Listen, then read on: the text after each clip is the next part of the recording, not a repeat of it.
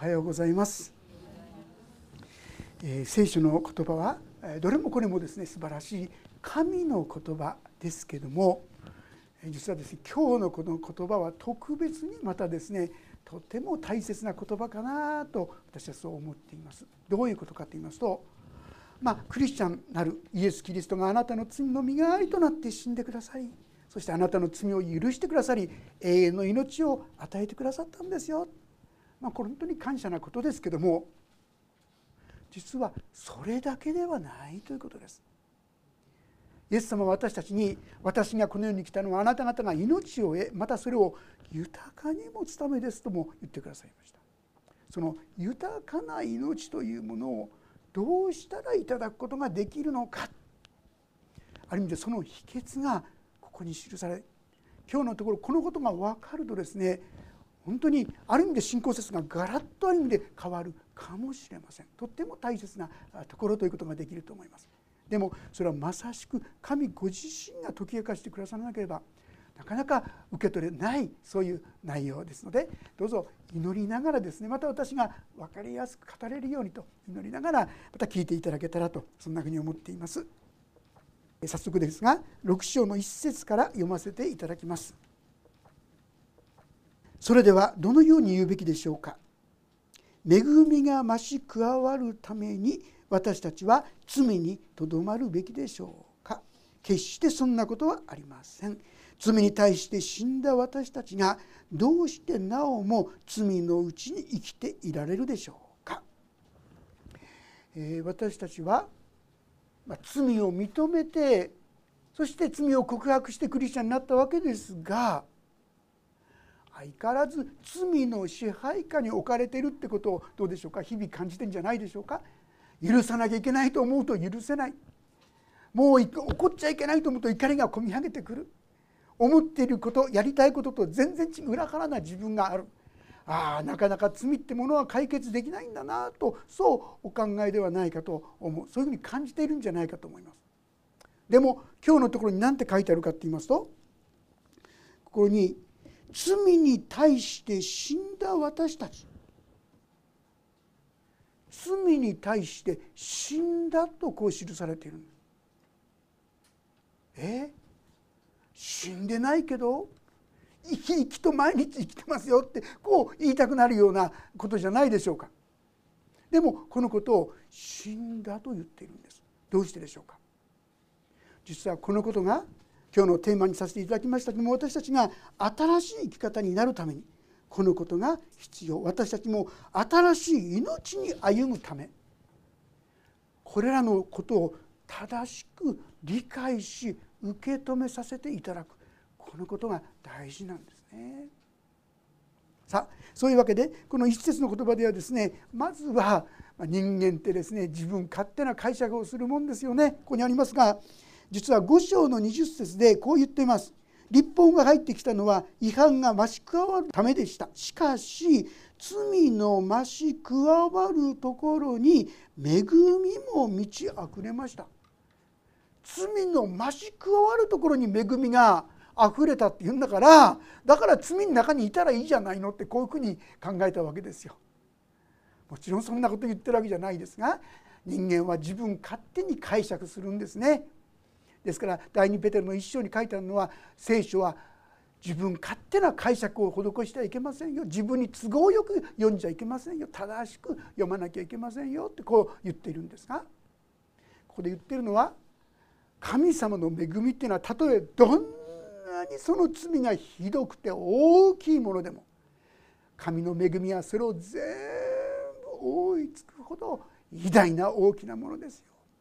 あるいは私たちがですね、神様と共に歩む中でだんだんと思うことは、なんていう自分は汚い、なんていう醜い自分なんだ、こんなことに気づかされていく、こんなもう私は救われてないんじゃないかと思うほどかもしれませんが、そうじゃない。どんなにそれがひどくても、イエス様はその必要十分なことを十字架でしてくださった、こういうことを理解するという、そういう意味で言ったんですが、なんと間違って解釈、だったら悪いことをもっともっとしようじゃないかってですね、こんな解釈を。でそれに対して2節はっきりと、決してそんなことはありません、こういう自分勝手な解釈をする人に対して語るわけであります。で次のところ、今先ほど読ませていただきましたが、罪に対して死んだ私たちが、これが神の言葉です。聖書の言葉です。あなたの見解とどうでしょうか。あなたの罪は死んでますか。経験的に言うと毎日生きてると思うんじゃないですか。今日私たちは自分の罪はキリストと共に本当に死んでいたんだということに共に目が開かれていきたいんです。毎日のさまざまな経験で、いやいやまだ死んでないと思うかもしれませんが、いやそうじゃない、あなたの罪はもう死んでるんだ。ここに神の光が注がれるように、こういうことであります。でこのことはですね、エペソ人への手紙1章のところを先にちょっと挙げておきたいと思うんですが、エペソ1章の17節からこう記されています。ちょっと読ませていただきます。エペソ人への手紙1章17節、どうか私たちの主イエス・キリストの神、栄光の父が、神を知るための知恵と啓示の御霊をあなた方に与えてくださいますように。またあなた方の心の目がはっきり見えるようになって、神の召しにより与えられる望みがどのようなものか、生徒たちが受け継ぐものがどれほど栄光に富んだものか、また神の大能の力の働きによって私たち信じる者に働く神の優れた力がどれほど偉大なものであるかを知ることができますように。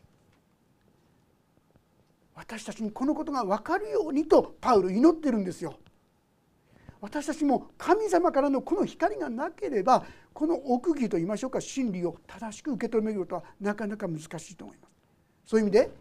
分からなければ分かるように教えてください、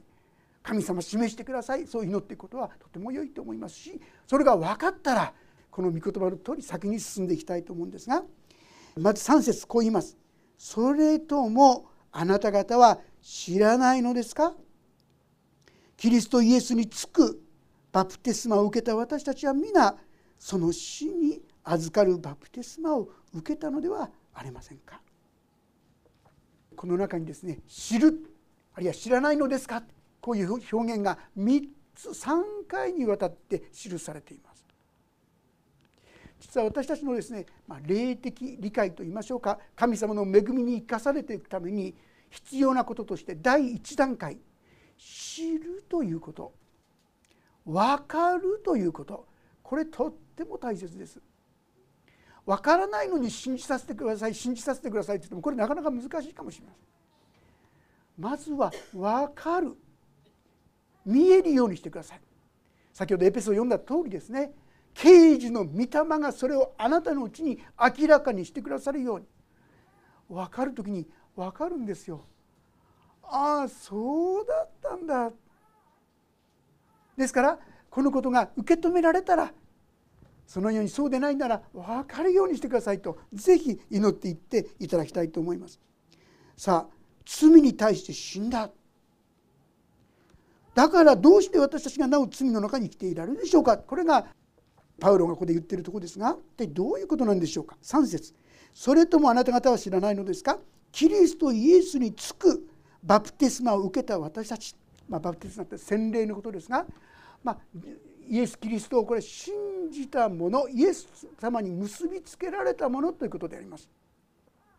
イエス様に結びつけられたものは当然のごとくそこでバプテスマを受けるということが期待されているわけであります。それはどういう意味かと言いますと、これはね、もともと私たちはアダムとエバにつくものだったんですよ。アダムとエバはどうだったかと言いますと、肉と言いましょうか、罪に支配されるものでした。私たちはこっちに結びついてたんです。ですから生まれながら自然にある意味で罪を犯す、そういうものとなってしまっていたんですが、あなたが今イエス・キリストを自分の罪からの救い主、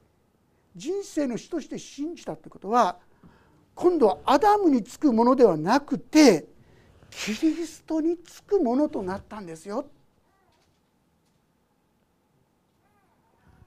そうか、現在に支配されてですね、もう罪から逃れられない、そういう存在ではなく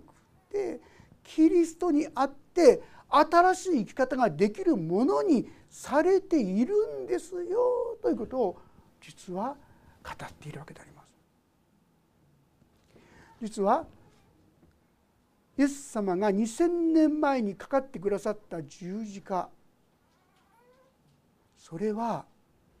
私たちもそこで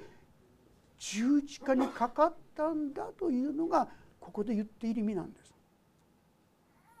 2000年前のイエス様の十字架がどうして私のこのいわゆる自我とかですね、肉とかいうものに関係があるんだろうかとこう思うかもしれませんが、エペソの1章の4節、ちょっとここはご一緒に読んでみましょうか。エペソ人への手紙の1章の4節。ページが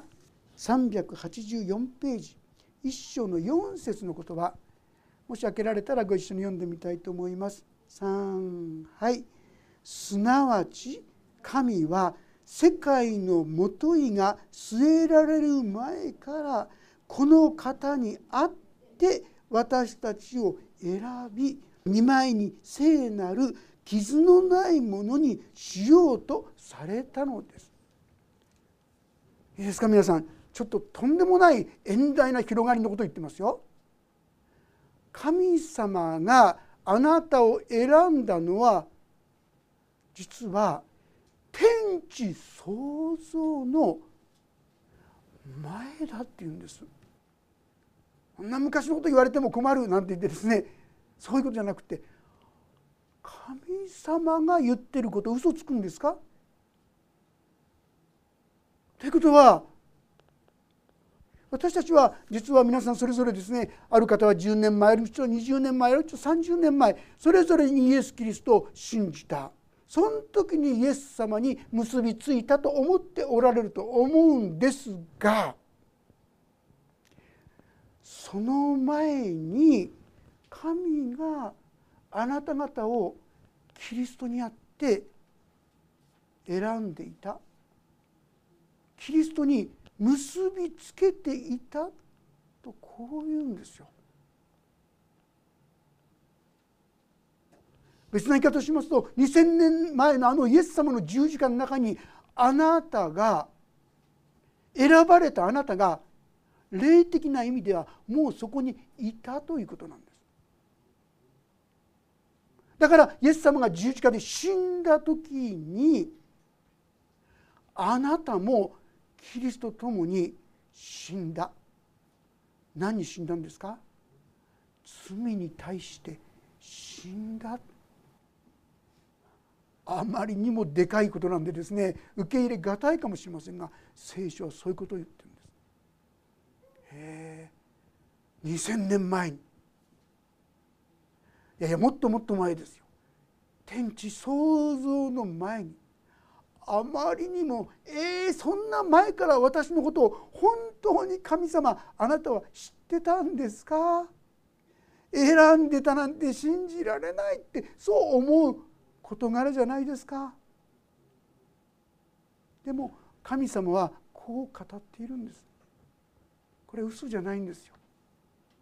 人間の力、人間の知識と知性として、理性としては無理ですけども、神には遠大なそういうとんでもない広がりの世界の中で私たちを知っているし、私たちを選んでいた、そういう存在が私たち。そしてここで特に知りたいのは、あの十字架の時に霊的にはイエス様と共に私の肉は、罪はイエス様と共に十字架にかけられていたってことなんです。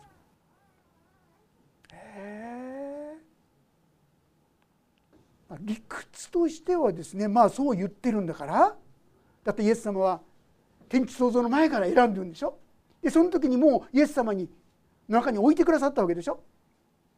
このことをちょっと挙げておきますとね、どうやって置いたんですかってその疑問に持つしている、コリントの第一の手紙の一章の最後のところにこう語っています。ちょっとだけ読ませていただきますと、どうやってということですけども、一章の15節、一章の一番最後ですけども30節、しかしあなた方は神によってキリストイエスのうちにあります。あなたがこうやったから、ああやったから、こう頑張ったから、こうしてああして、だからキリストのうちにあるんだじゃないっていうんです。神があなたを選び神のものとしてくださっていた。とんでもない世界のことを語られている。ですから神様がですね、光を与えてくれなければなかなかこういう真理を受け取ることが難しいわけですが、聖書は間違いなく紛れもなくあなたをあのイエス様の中に選んでいたとこう言っています。そうしてあのイエス様が死んだ時にあなたも死んだ。何が言いたいのか。だから罪に死んでいくって生き方があなたのうちにもう起こっているんですよってことなんですよ。自分にそんな力があるということが分からなかったら、そんな新しい生き方しようなんて思わないですよ。自分にそういう力が与えられているってことが分かるんなら、じゃあそうさせてもらいたいってなるんじゃないでしょうか。理屈は今言ったように、天地創造の前から神はあなたを選ぶことができる方、そしてあなたをキリストのうちにつくことができるようにしてくださった方、それはキリストにつくものとされた方はあの死のバプテスマ十字架にもあなたを結びつけて、あのイエス様の十字架はあなたの罪の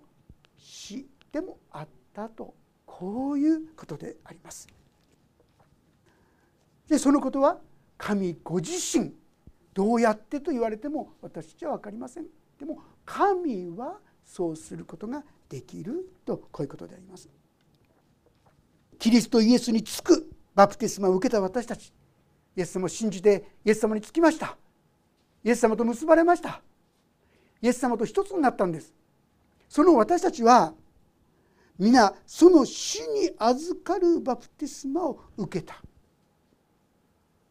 霊的な意味では2000年前のあの十字架にかかったイエス様と私たちが結ばれていて、私たちはそういったものに死んでいくことができる、こういうことなんですね。4節、私たちはキリストの死に預かるバプテスマによってキリストと共に葬られた。もうお墓の中に入れられたっていうんです。どういうことでしょうか。イエス様はですね、十字架にかかって墓に葬られたように、あなたもその自我や肉やそういったものが墓に葬られたっていうんです。お墓ってですね、例えば皆さんのことをすごくいつもですねいじめてたひどい人がいて、そのお墓の前に皆さん立ってですね、あんたはなんてひどいことをしたんですか、もう悪口やもう怒りやそんなバーってぶつけたらどうでしょう。お墓の中からもういい加減にしてくれよって言うでしょうかねもう言わないですよ。死んでたら言わないんですよ。実に私たちがこの真理を受け止めていくときに何が起きるかと言いますと、私たちの中にそれこそひどい悪口をいろいろ言われててもちっとも傷つかない、そういう生き方ができるようになる。死んだ状態、肉が死んだような状態、そういう生き方ができるんですよと言ってるんです。でそのためには今このことをしっかりと受け取ってくださいねと、こういうわけであります。私はキリストの死に預かるバプテスマによってキリストと共に葬られたのです。それはちょうどキリストが御父の栄光によって死者の中からよみがえられたように、私たちも新しい命に歩むためです。イエス様は死にましたね。これ皆さん気絶じゃないですよ。仮死状態じゃないですよ。本当に死んだんです。罪に死んでくださったんです。私たちのすべての罪。私たちもこのことを信仰によって受け止めて、あ、私の罪もキリストともに死んだんだということ、この表現はあちこち出てきますよね。ガラテヤ書にも私たちはキリストとともに十字架につけられたという表現が出てきます。ああ、私はそのように罪はキリストともに死んだんだ。このことを受け止めるときに何が起きるかと言いますと、新しい命に歩む力が注がれていくんです。私たちが本当に罪が死んだということを受け止めないとその新しい力がやってこないんですよ。イエス様は死んでそれから復活の命に来た。私たちも死んだということを受け止めたときに、不思議な神からの力が、よみがえりの命が、復活の命が私のうちにも注がれていくんだよと、こういう意味なのであります。5節、私がキリストの死と同じようになってキリストと一つになっているなら、キリストの復活とも同じようになるからです。イエス様は十字架の上でどうですか？朝の9時に十字架につけられました。突然亡くなったんじゃないです。だんだん苦しみながら、そして午後3時には亡くなりましたけども、だんだん肉の力が弱っていきますよね。ある意味でクリスチャンもですね、クリスチャンになって以来、なんか肉の力が弱ってくるなってことを感じる人いるんじゃないかと。前ならもっと頑張れたのに今頑張れないな。そうです。肉はもう死んでるから。そしてもし私たちがこのことをきちっと受け取るなら、速やかに死の力が私のうちにも働いて、そして新しい命、許す力やですね、愛する力や、そういったものが私たちのうちにも注がれるようになる。これがすごい、そういうことを言っているわけであります。キリストの復活とも同じようになる。完全に死でも死からよみがえられたように、私のうちにもそういう新しい力が与えられる。いかがでしょう？私はその命に生きているでしょうかね。たまにそれらしい時があるかもしれないけど、ほとんどは違うなって、こんなような状況じゃないかと思います。それは何故ですか？ここで語っている事柄を私たちがきちんと正しく受け取ってないからなんですね。いやいや、まだ死んでないよ。これは自分の力で頑張って死んでいく、なんかそんなことをどっかイメージしてるんじゃないかと思います。はっきり言いますが、自分の努力や頑張りでは私たちは死ぬことはできません。許す人になれようとかですね、怒らない人になろうとしたってダメだ、できっこないって、このことを体験するだけだと思います。それはイエス様のうちでだけ起きたことです。イエス様にあって私は死んでいるんだな。別な言い方しますと、イエス様と共に歩もうとするときに、私たちはそのような命に生きることができる。誰でもキリストのうちにあるなら、その人は新しく作られたものです。古いものは過ぎ去ってみよう、すべてが新しくなりました。私は長い間ですね、そうは言っても新しくなってないよっていうのが私の本当の気持ちでした。でもこの真理を受け取るときに、ああ、本当に解放されているんだな、解放されたんだな、新しい生き方ができるんだな、こういうことを味わっていくことができる。だからこの箇所がとっても大切だということなんですね。6節、私たちは知っています。私の古い人がキリストと共に十字架につけられたのは、罪の体が滅びて私がもはや罪の奴隷でなくなるためです。皆さん、私たちは罪の奴隷でなくなることができるんですよ。もう麻薬とか悪い習慣とかいろんなものがありますが、私たちはそういう奴隷から解放されることができるんです。でもそのためには、この真実をしっかりと受け取っていくことが大切だということはどうぞどうぞ忘れないでいただきたいと思います。実はこの6節において大切なこと、先ほどですね3節でも知らないのですかと聞きます。今ここでも私たちは知っていますと出てきます。また9節でも出てくるのは私たちは知っていますとあります。私たちはまず知る、分かるということが大事なんです。でこれはどのようにして知るのか分かるのか、それは神様からの啓示ですね。神様が示してくださったので、あ、そうなんだって受け取れる。例えば今2000年前のあの十字架に、あなたも実はそこに置かれていたんですよ。そして十字架にかかったイエス様はあなたの罪のためにも死んでくださったから、あなたもそこで死んでいたんですよと言って、ああそうだったんだと受け取った人には新しい力が与えられていくと思います。でもいやちょっとまだよく分かんないなって人、どうぞそのが分かるようにしてください。知る、分かるようにしてください。ぜひ分かるまで祈っていただきたいと思います。必ず分かるようになります。もう一つだけ言いますとですね、これ後で読もうと思った本なんですが、その中にちっちゃな紙切れ入れてます。でね、例えばこの本を東京に送っちゃったとします。あるいはこの本を燃やしちゃったとします。なのにこの中に入っている紙切れが燃えないってことはありますか？あるいはこれを東京に送っちゃったのに紙切れだけがここに残っているってこと、私が取れば別ですけど、このまま送ったら紙切れだけここにいるってことはありえないです。あなた方がイエス・キリストに結びついているんであったならば、イエス様が十字架にかかった時にはあなたもこの紙切れのように共に十字架にかかっていたってことなんです。この真理を、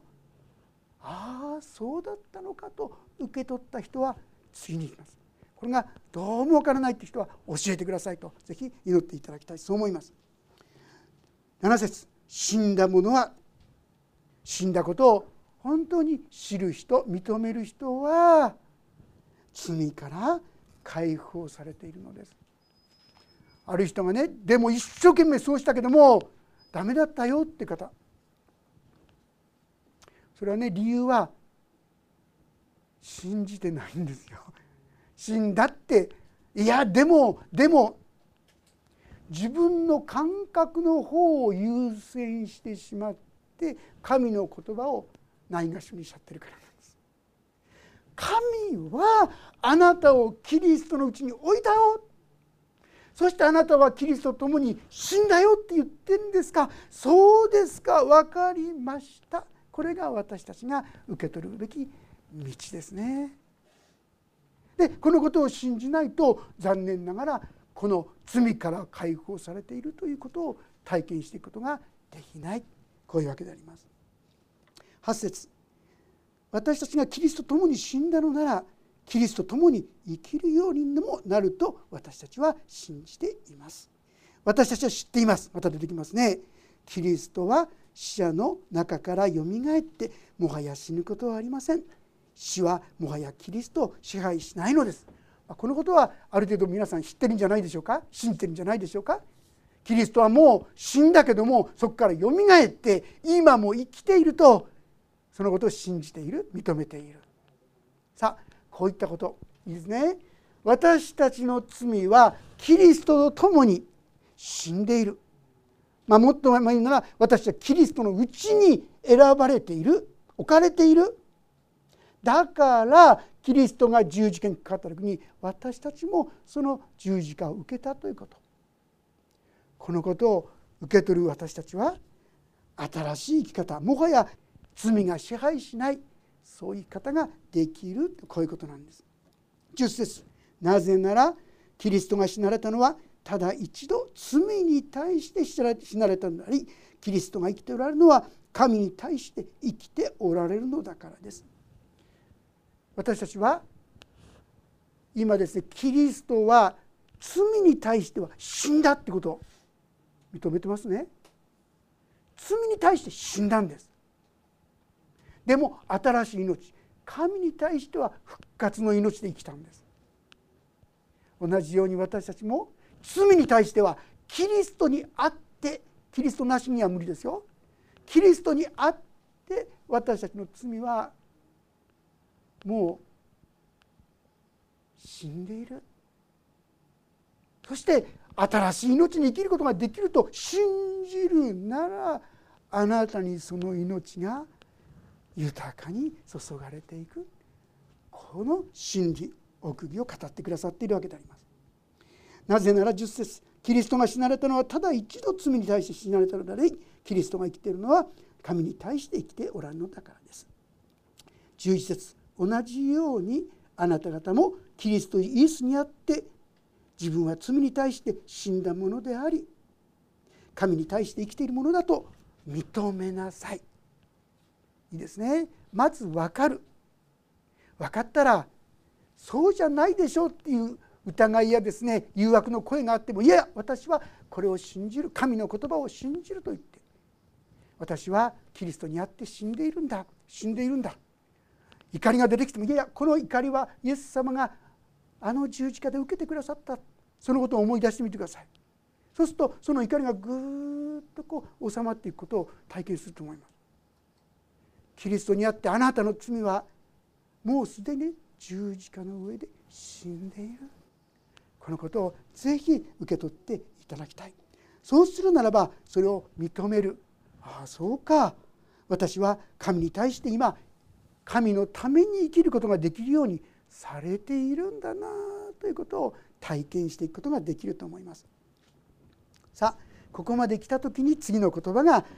命を意味が出てくるんですね。ですからあなた方の死ぬべき体を罪に支配させて体の欲望に従ってはいけません。またあなた方の手足を不義の道具として罪に捧げてはいけません。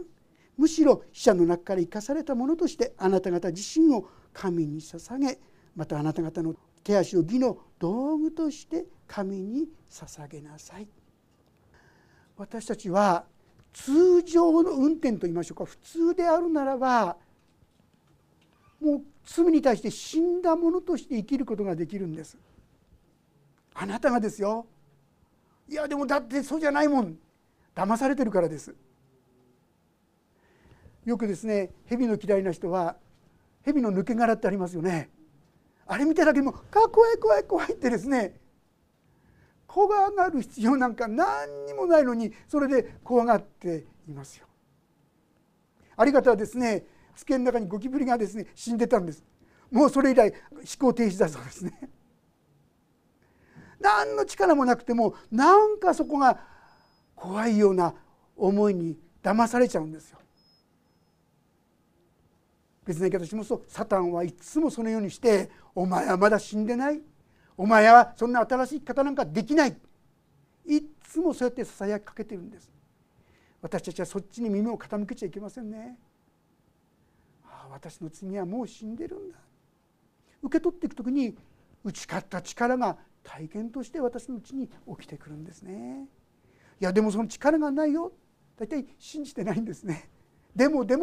自分の思いの方を優先しちゃってる。そうするとこの力を私たちが体験できなくなってしまう、こういうことであります。だから認めなさい、認めなさい。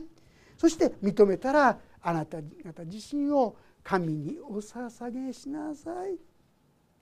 お捧げすると今度は神の言葉が私たちにとって力になるんですよ。今までだったらああしなきゃならない、こうしなきゃならない、苦しいな、苦痛だなと思った言葉が、ああこうすればいいんだ、こうすれば大丈夫なんだ、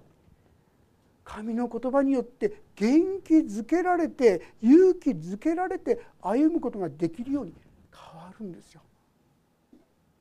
私たちはこの大切なキリストにあって罪は肉は自我はもう死んでいるんだな。でも誘惑されて、でもまあね、サタンは生きてますからね、あなたをそのようにして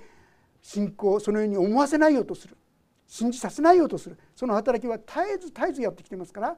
その言葉に聞いちゃうともう皆さんもまた力がなくなってきて、元気がないな、力がないなってなっちゃうと思いますが、いつも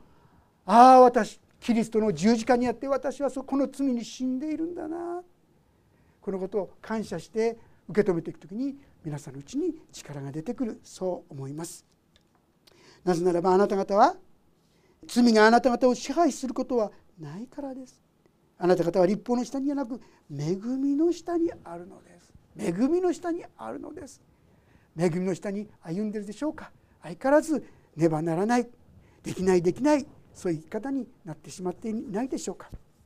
実は有名なハドソン・テイラーというですね、中国宣教、今素晴らしい1億からのクリスチャンが中国にいると聞きますけども、その土台を兄で作っていったハドソン・テイラーっていう人、この人もここら辺のことに随分迷ったんですよ。悩んだんですよ。本当に自分が変わってない、ちっとも良くなってない、そういうことで悩んでたんです。ちょっとですね、その証しを読ませていただきますが、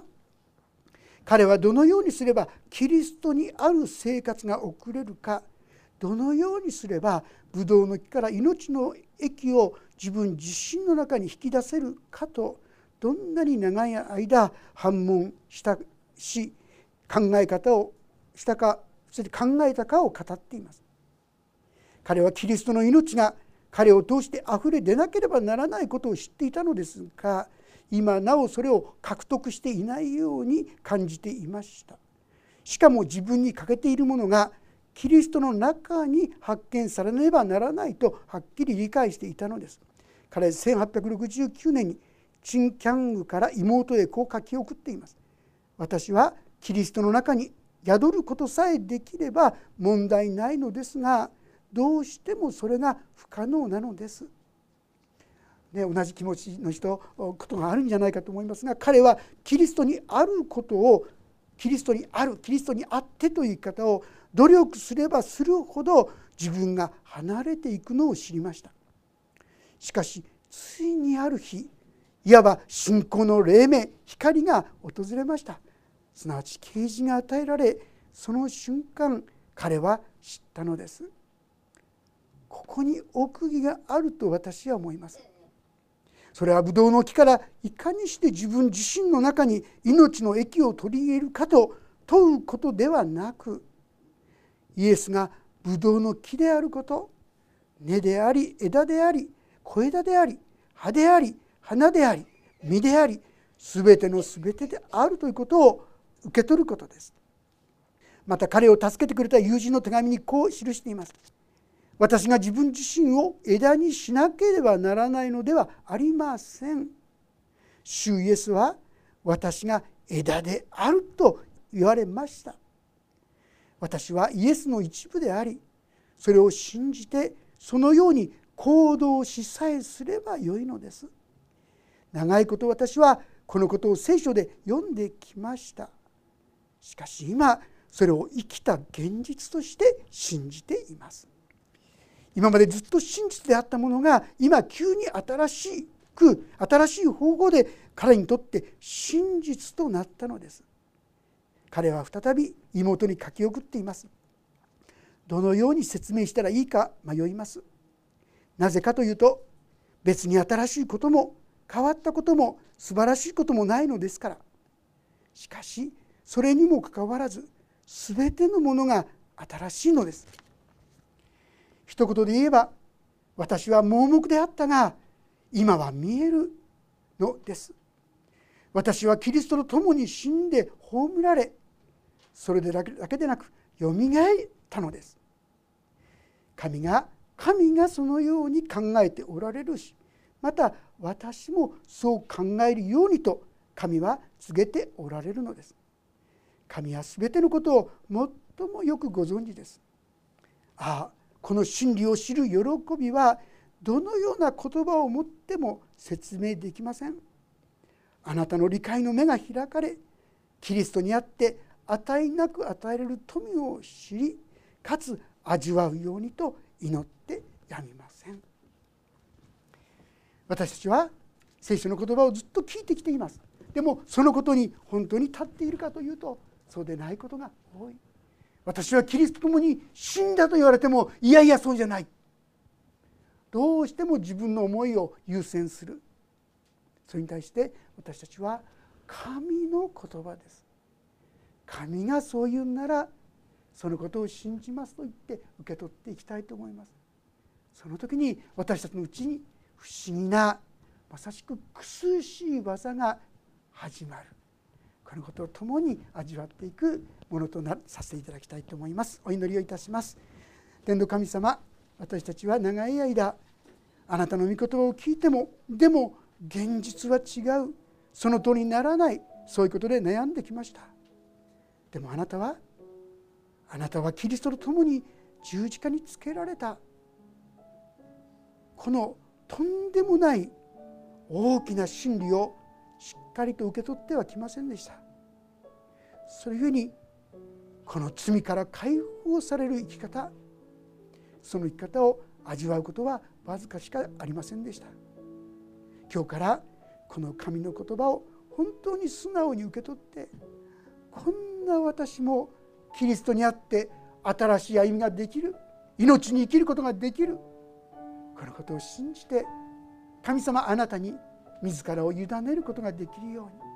神に従うことが喜びになっていくことができるように祝福してください。どうぞこの真理があなたによってお一人お一人のうちに明らかにされて、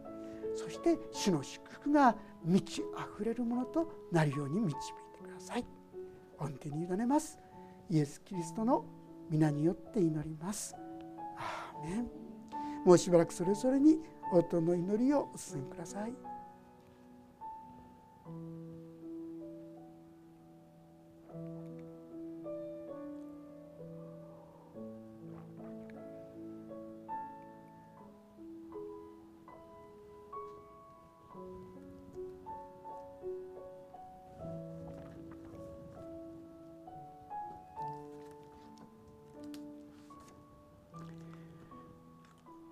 イエス・キリストの